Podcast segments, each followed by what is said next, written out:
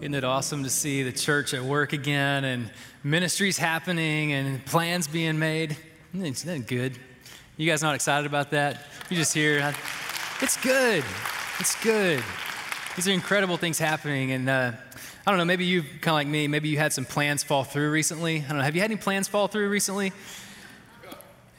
maybe a little too soon to rip off that band aid. I, I, don't know. But yeah, of course, of course, we've had plans fall through. Everything is changing. It's, you can't get a plan to stick these days. Some of the big plans, you know, our family, we canceled a vacation. And uh, just hopefully we can take it at some point. But we also canceled both of our kids' birthday parties this summer. And that was kind of a bummer.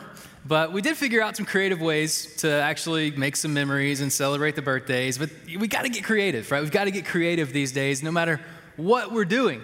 And hats off to teachers and uh, administrators who are making school happen right now, and also you parents who are making school happen right now. Yeah, hats off to you guys. Even with school starting this week, it's plans are changing. And kind of every day we wake up going, okay, what's going to be different today? And uh, let me, church, just let me tell you, you know, people are asking, what's the plan if this happens? And what's the plan if that happens? Let's just be people of grace and prayer because if we've learned anything in the last six months, it's that the plan is going to change, right? The plan's going to change. You know, church has also been different for the past few months. It's not what we're used to, it's not the way it used to be. Maybe you've caught yourself saying that recently. Well, let me tell you, this pandemic certainly was a disruption to church. But I truly believe that it doesn't have to be a setback. It was a disruption for sure, but it doesn't have to be a setback. We're going to talk about that here in a minute. This may be the greatest opportunity for us to show Jesus to the world that we've ever had. You know, this season has kind of sent me to my knees a lot in prayer, just asking God to help me as a leader and pastor to say, what do we do and what are we doing next, God? What's, what's the plan? How are we supposed to process all this, make decisions? And this prayer led me to the book of Acts.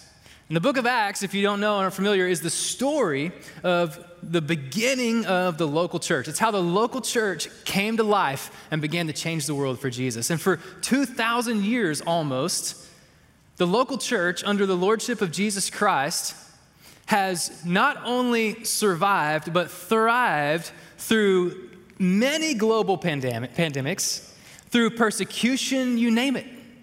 The local church survives. Why? It's because God has a plan. In fact, I wondered if God might want to speak to us through the book of Acts about how we can really lock into what He wants to do through us as a local church. And sure enough, it turns out God enacted a perfect plan for the church that stood the test of time. It's never been changed, it's never been canceled. Isn't that refreshing? So, what is the plan? Well, I want to show you today God's plan for the church in the Bible, in the book of Acts, chapter 2. So, turn with me to chapter 2, the book of Acts, and we're going to pick up the story here. Just give you a little context while you turn there or flip there, open there on your device. The context is we're 50 days after the time that Jesus was wrongfully accused, arrested, and then died on a cross.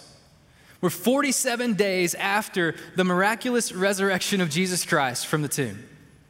And we're just mere days after the, another incredible, maybe even underrated miracle, the ascension of Jesus, where he literally ascended to heaven right before the, the apostles' eyes right? They were stunned. How does this happen? But having done that, he had just instructed them on what was to happen next. They were to wait and to pray for the next step, which would be the coming Spirit of God.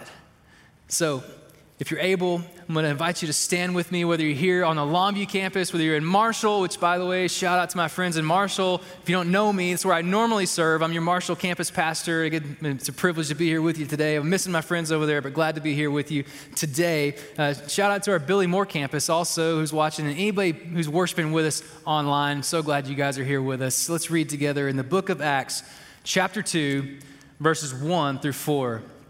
You can follow along as I read. It says, when the day of Pentecost had arrived, they were all together in one place. Suddenly, A sound like that of a violent rushing wind came from heaven, and it filled the whole house where they were staying. They saw tongues like flames of fire that separated and rested on each one of them. And then they were all filled with the Holy Spirit and began to speak in different tongues as the Spirit enabled them. Thanks, you guys can have a seat. God's plan for the church. God's plan for the church is spirit filled people. That's it. It's never been canceled, it's never been changed. God's plan for the church is spirit filled people. And if you are a follower of Jesus, let me hear, just rephrase it. If you're a follower of Jesus, you are God's plan for the church. You're God's plan. God didn't give us a, specific list of programs or systems and structures that all churches have to follow. He didn't say build it on theologians or governments. No, God said, I want to personally inhabit and indwell the lives of my followers in a life changing and ever growing relationship. So that as a church, we follow Jesus as Lord, moved by the Holy Spirit to the glory of God the Father to accomplish His purpose. That's the plan for the church spirit filled people. And even in the midst of our cultural upheaval, we can see the church thrive. I wonder, have you seen the church thrive in the last six months?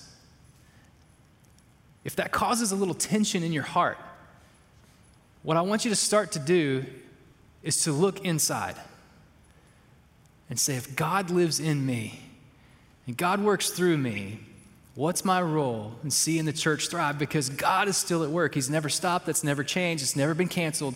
God is at work. And his plan is spirit filled people.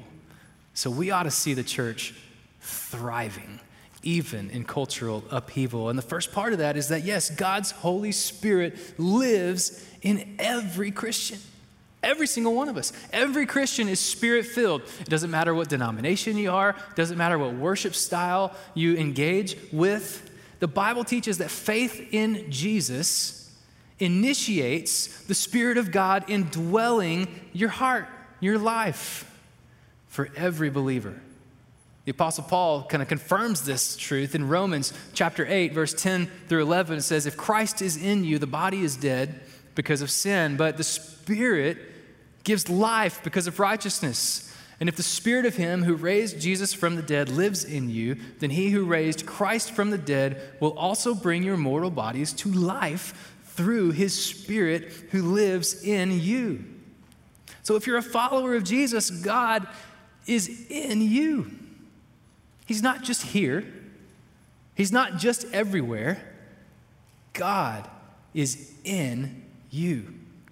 Let me give you a little context about what was happening here in the book of Acts, chapter 2. It says, When the day of Pentecost came, Pentecost was a, celebration that had been happening already for centuries that was a celebration of the Feast of Weeks. It's kind of encompassed in this idea of the, this festival of weeks or harvest. And it was a celebration of this agricultural harvest. And then later on in Judaism, it actually became a remembrance of the time that Moses, as the leader from the Exodus, ventured up to Mount Sinai to meet with God, right? Just one man, a leader, ventured up to meet with God, met with God, came down with the law, and gave the law to the people. And that was how God interfaced with his people. This Pentecost, God flipped the script, which he tended to do.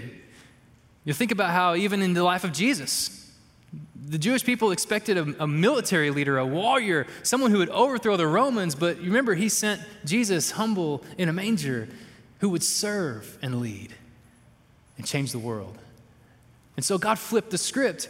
And instead of us venturing up the mountain to meet God, hopefully, maybe some of us, no, God came down and entered into all of us. And then we're not just celebrating our agricultural harvest anymore. In this moment, on this Pentecost, God came down, inhabited his people so that a spiritual harvest could happen. And we'll read about that in the rest of Acts chapter 2, which started this fire that lasts all the way to today a spiritual harvest that's taking place. That was Pentecost. The Holy Spirit came to continue the work of Jesus Christ in our salvation. That's what he does. And any person, any of us who trusts Jesus for salvation, have the Holy Spirit in us. That's the significance of Acts chapter 2, verse 3. I don't know if you stopped and kind of raised your eyebrow at that, but verse 3 is the verse that says, They saw tongues like flames of fire that separated and then rested on each one of them. And if you're a normal person in the room, you probably stop and go, Tongues of fire? What, what is the Bible talking about? And you might get hung up there, but I want to just encourage you not to get hung up there because the Bible has all kinds of things that we can't necessarily explain. But what's repeated throughout the Bible isn't the idea of tongues of fire. It's not this miraculous, visible sign of transformation. Uh, it's actually what's repeated in the Bible is normal people, just like the apostles and just like you and me, being unbelievably, miraculously transformed by God through the empowering of the Holy Spirit without visible, miraculous signs. So, the most important phrase in verse 3 and the truth that God wants you to discover is not something about this unbelievable, visible miracle. It's that God comes to live in each one of us. That's the phrase, each one. Do you believe it? Do you believe that God Himself has come to live in you? That's the truth to discover today. My experience, by the way, and yours probably too, uh, in my receiving of the Holy Spirit was not nearly as dramatic as the apostles that day at Pentecost. But that doesn't make it any less definite. Because the Spirit of God is not a feeling. It's not a premonition. And by the way, church, it's not even something you have to ask for. The Spirit of God is a gift for every person who would believe in Jesus Christ for salvation that's given to them at the moment their faith begins.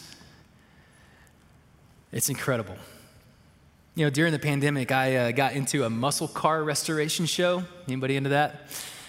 Kind of sucked me in. I watched a whole season in just a few weeks, and uh, I'm not a car guy though, so those of you who are, or car girls, you know, don't come up to me after this and try to tell me about your muscle car. I, I won't know what you're talking about really, but I'm hooked by the transformations because they start in these shows with a dead car. It's just, I mean, there's like no doors, there's no glass in it, there's no, nothing you would think, no seats. I mean, it's all rusted out and broken down, and you would think there's no way that car is coming back to life. It's just out there in a field, rusting away, trees growing through it. You know, it's like they live in East Texas or something.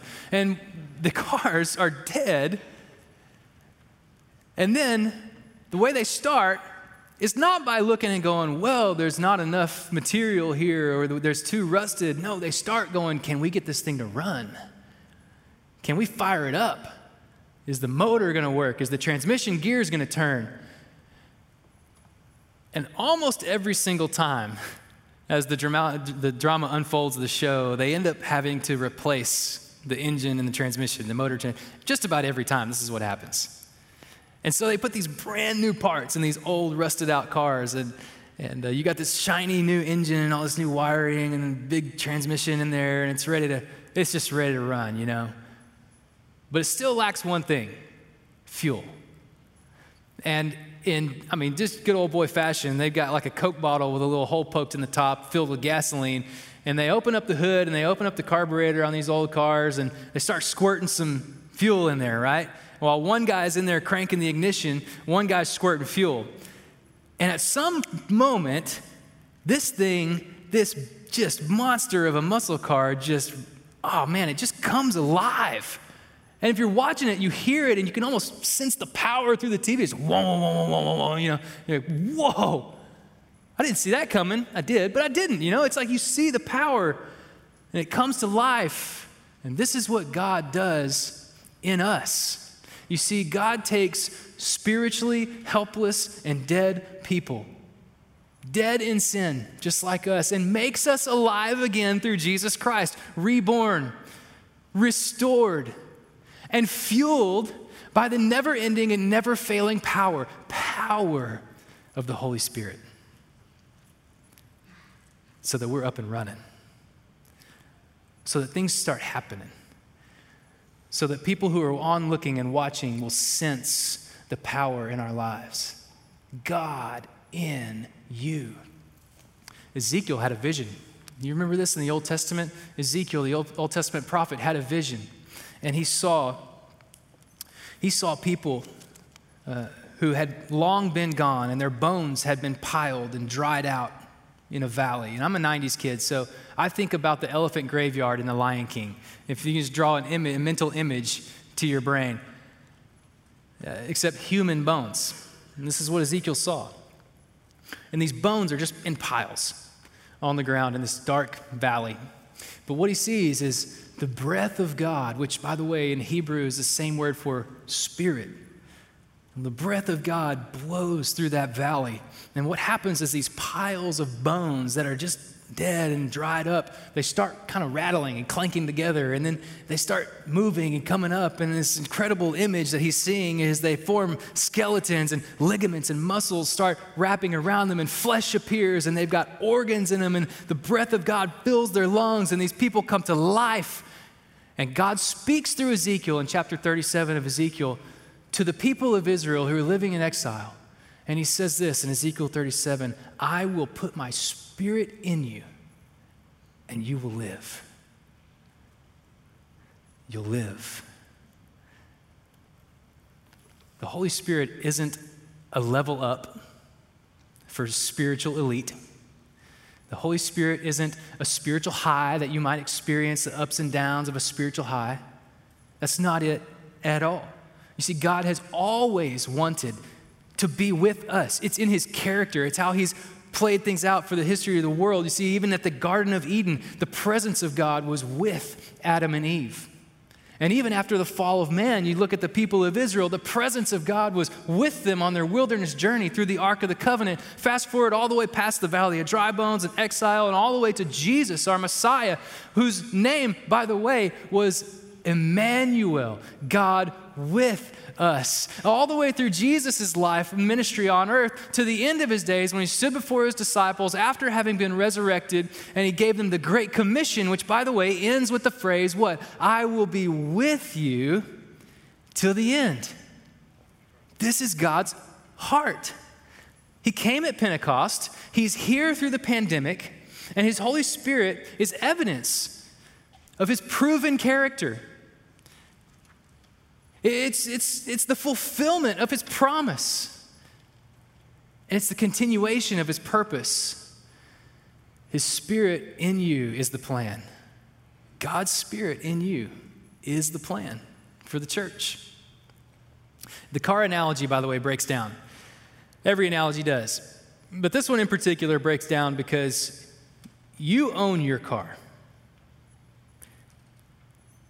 The Bible teaches, though, 1 Corinthians chapter 6, verse 19 and 20, the Apostle Paul writes this Don't you know that your body is a temple of the Holy Spirit who is in you, whom you have from God?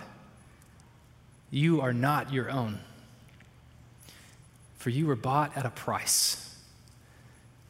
So glorify God with your body.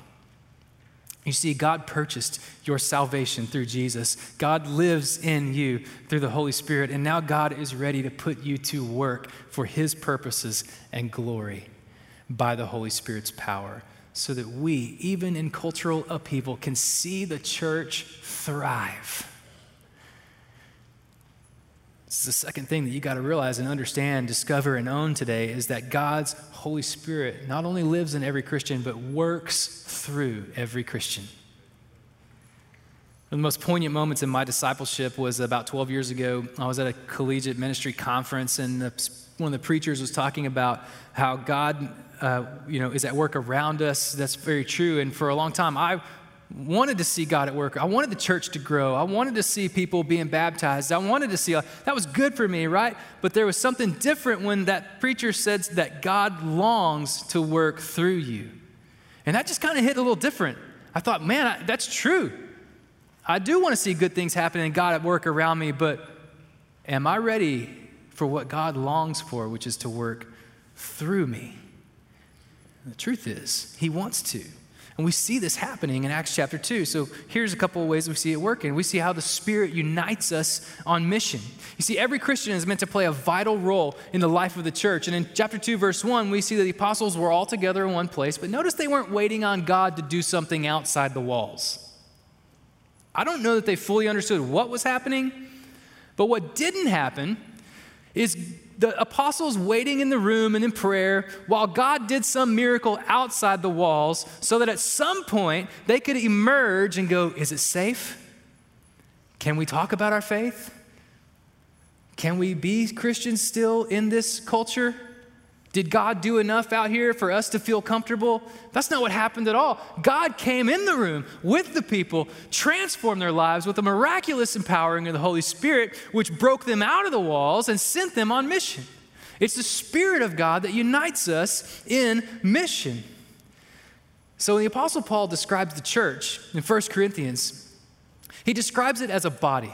You know, we talked about the bones, right? And dry bones. Apostle Paul picks this image up and he describes the church as a body with many parts and all who are interdependent on each other. They need each other to function. But while he's describing that, he goes on to say in chapter 12, verse 13 of 1 Corinthians this We were all baptized by one spirit into one body, whether Jews or Greeks or slaves or free. We were all given one spirit to drink. We're a part something bigger because the Spirit unites us. Now, the pandemic gave us some interesting language and an interesting new phrase uh, came. I don't know if you've heard it. Maybe you said it. I don't know. I've said it. The phrase is this watching church. You heard it? You said it? Watching church right? Because we all went to church online. It was what we had to do. We made that pivot. And this, by, by no means, is a criticism of that. We've got people who need to be home right now watching church online, but probably what they're really doing is worshiping online with us. There are people over in Marshall right now watching this message, but they're worshiping with us. And the reality is, even that before the pandemic, our worship centers were full of people. And some of those people, church, were just watching church. They were here, but not really a part of what God was doing. It's not a criticism, but I want you to see and feel the tension a little bit because God wants to work through you. In 1 Corinthians, the Apostle Paul actually goes on to teach about how the Spirit unites us and gifts us to be part of the local church, the body of Christ. And then there's three interesting groups that he names there at the end of chapter 12. He says these groups are actually really important, and you ought to treat them very like they're very important. It's the group who are the weaker, the group who are the less respectable, and the group who are the less honorable. And they actually have a role in the church. What is he talking about? I want you to hear, church, that no matter who you are, what your stature or what your position is in the world, I want to know, I want you to know, church, that no matter how you view yourself today, the church needs you. You are the plan for the church because God's Holy Spirit is living in you and at work through your life.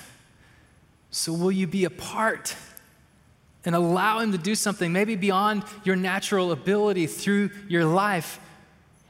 Or will you be content just to watch? And I would just encourage you, church, if we'll get in this rhythm where the Spirit works through our lives, this will be a place where the church thrives, even in cultural upheaval. But you know what? The Spirit also empowers our message. We've got a message to tell. And in chapter 2, it describes how the Spirit empowered and spoke through, enabling each one of them to speak in these various languages. They were sharing the gospel in languages they had never learned to speak. And people outside were hearing the gospel in their own native tongue. This incredible miracle. The word tongue, we've already talked about, kind of caught us off guard, tongues of fire.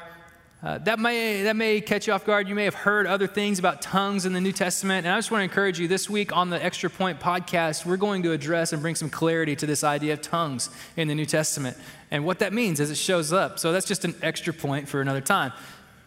But what does that mean for now? How can you apply this to today? Well, simply think, I think that even beyond dialects, even beyond uh, you know, the languages we speak, we actually speak languages of cultures and subcultures, and we have a very diverse group of languages that we speak. And I'm not talking about English or other languages, I'm talking about the language of sports, the language of politics, the language of the left, the language of the right, the language of academia. And there's people that we just don't ever feel like we're communicating with because we just kind of speak different cultural languages. But here's how it lands for you today. If the Spirit's at work in your life, you can boldly share the gospel with them without fear of misunderstanding because it's the Holy Spirit that brings the understanding. He does a miracle through you and in them. And so, what if this week you thought about someone in your life that you know? You try to talk about politics, you try to talk about sports, you try to talk about school, whatever it is, family, and you always hit a brick wall. And you stop and you just go, I could never tell them about Jesus because they won't listen to anything.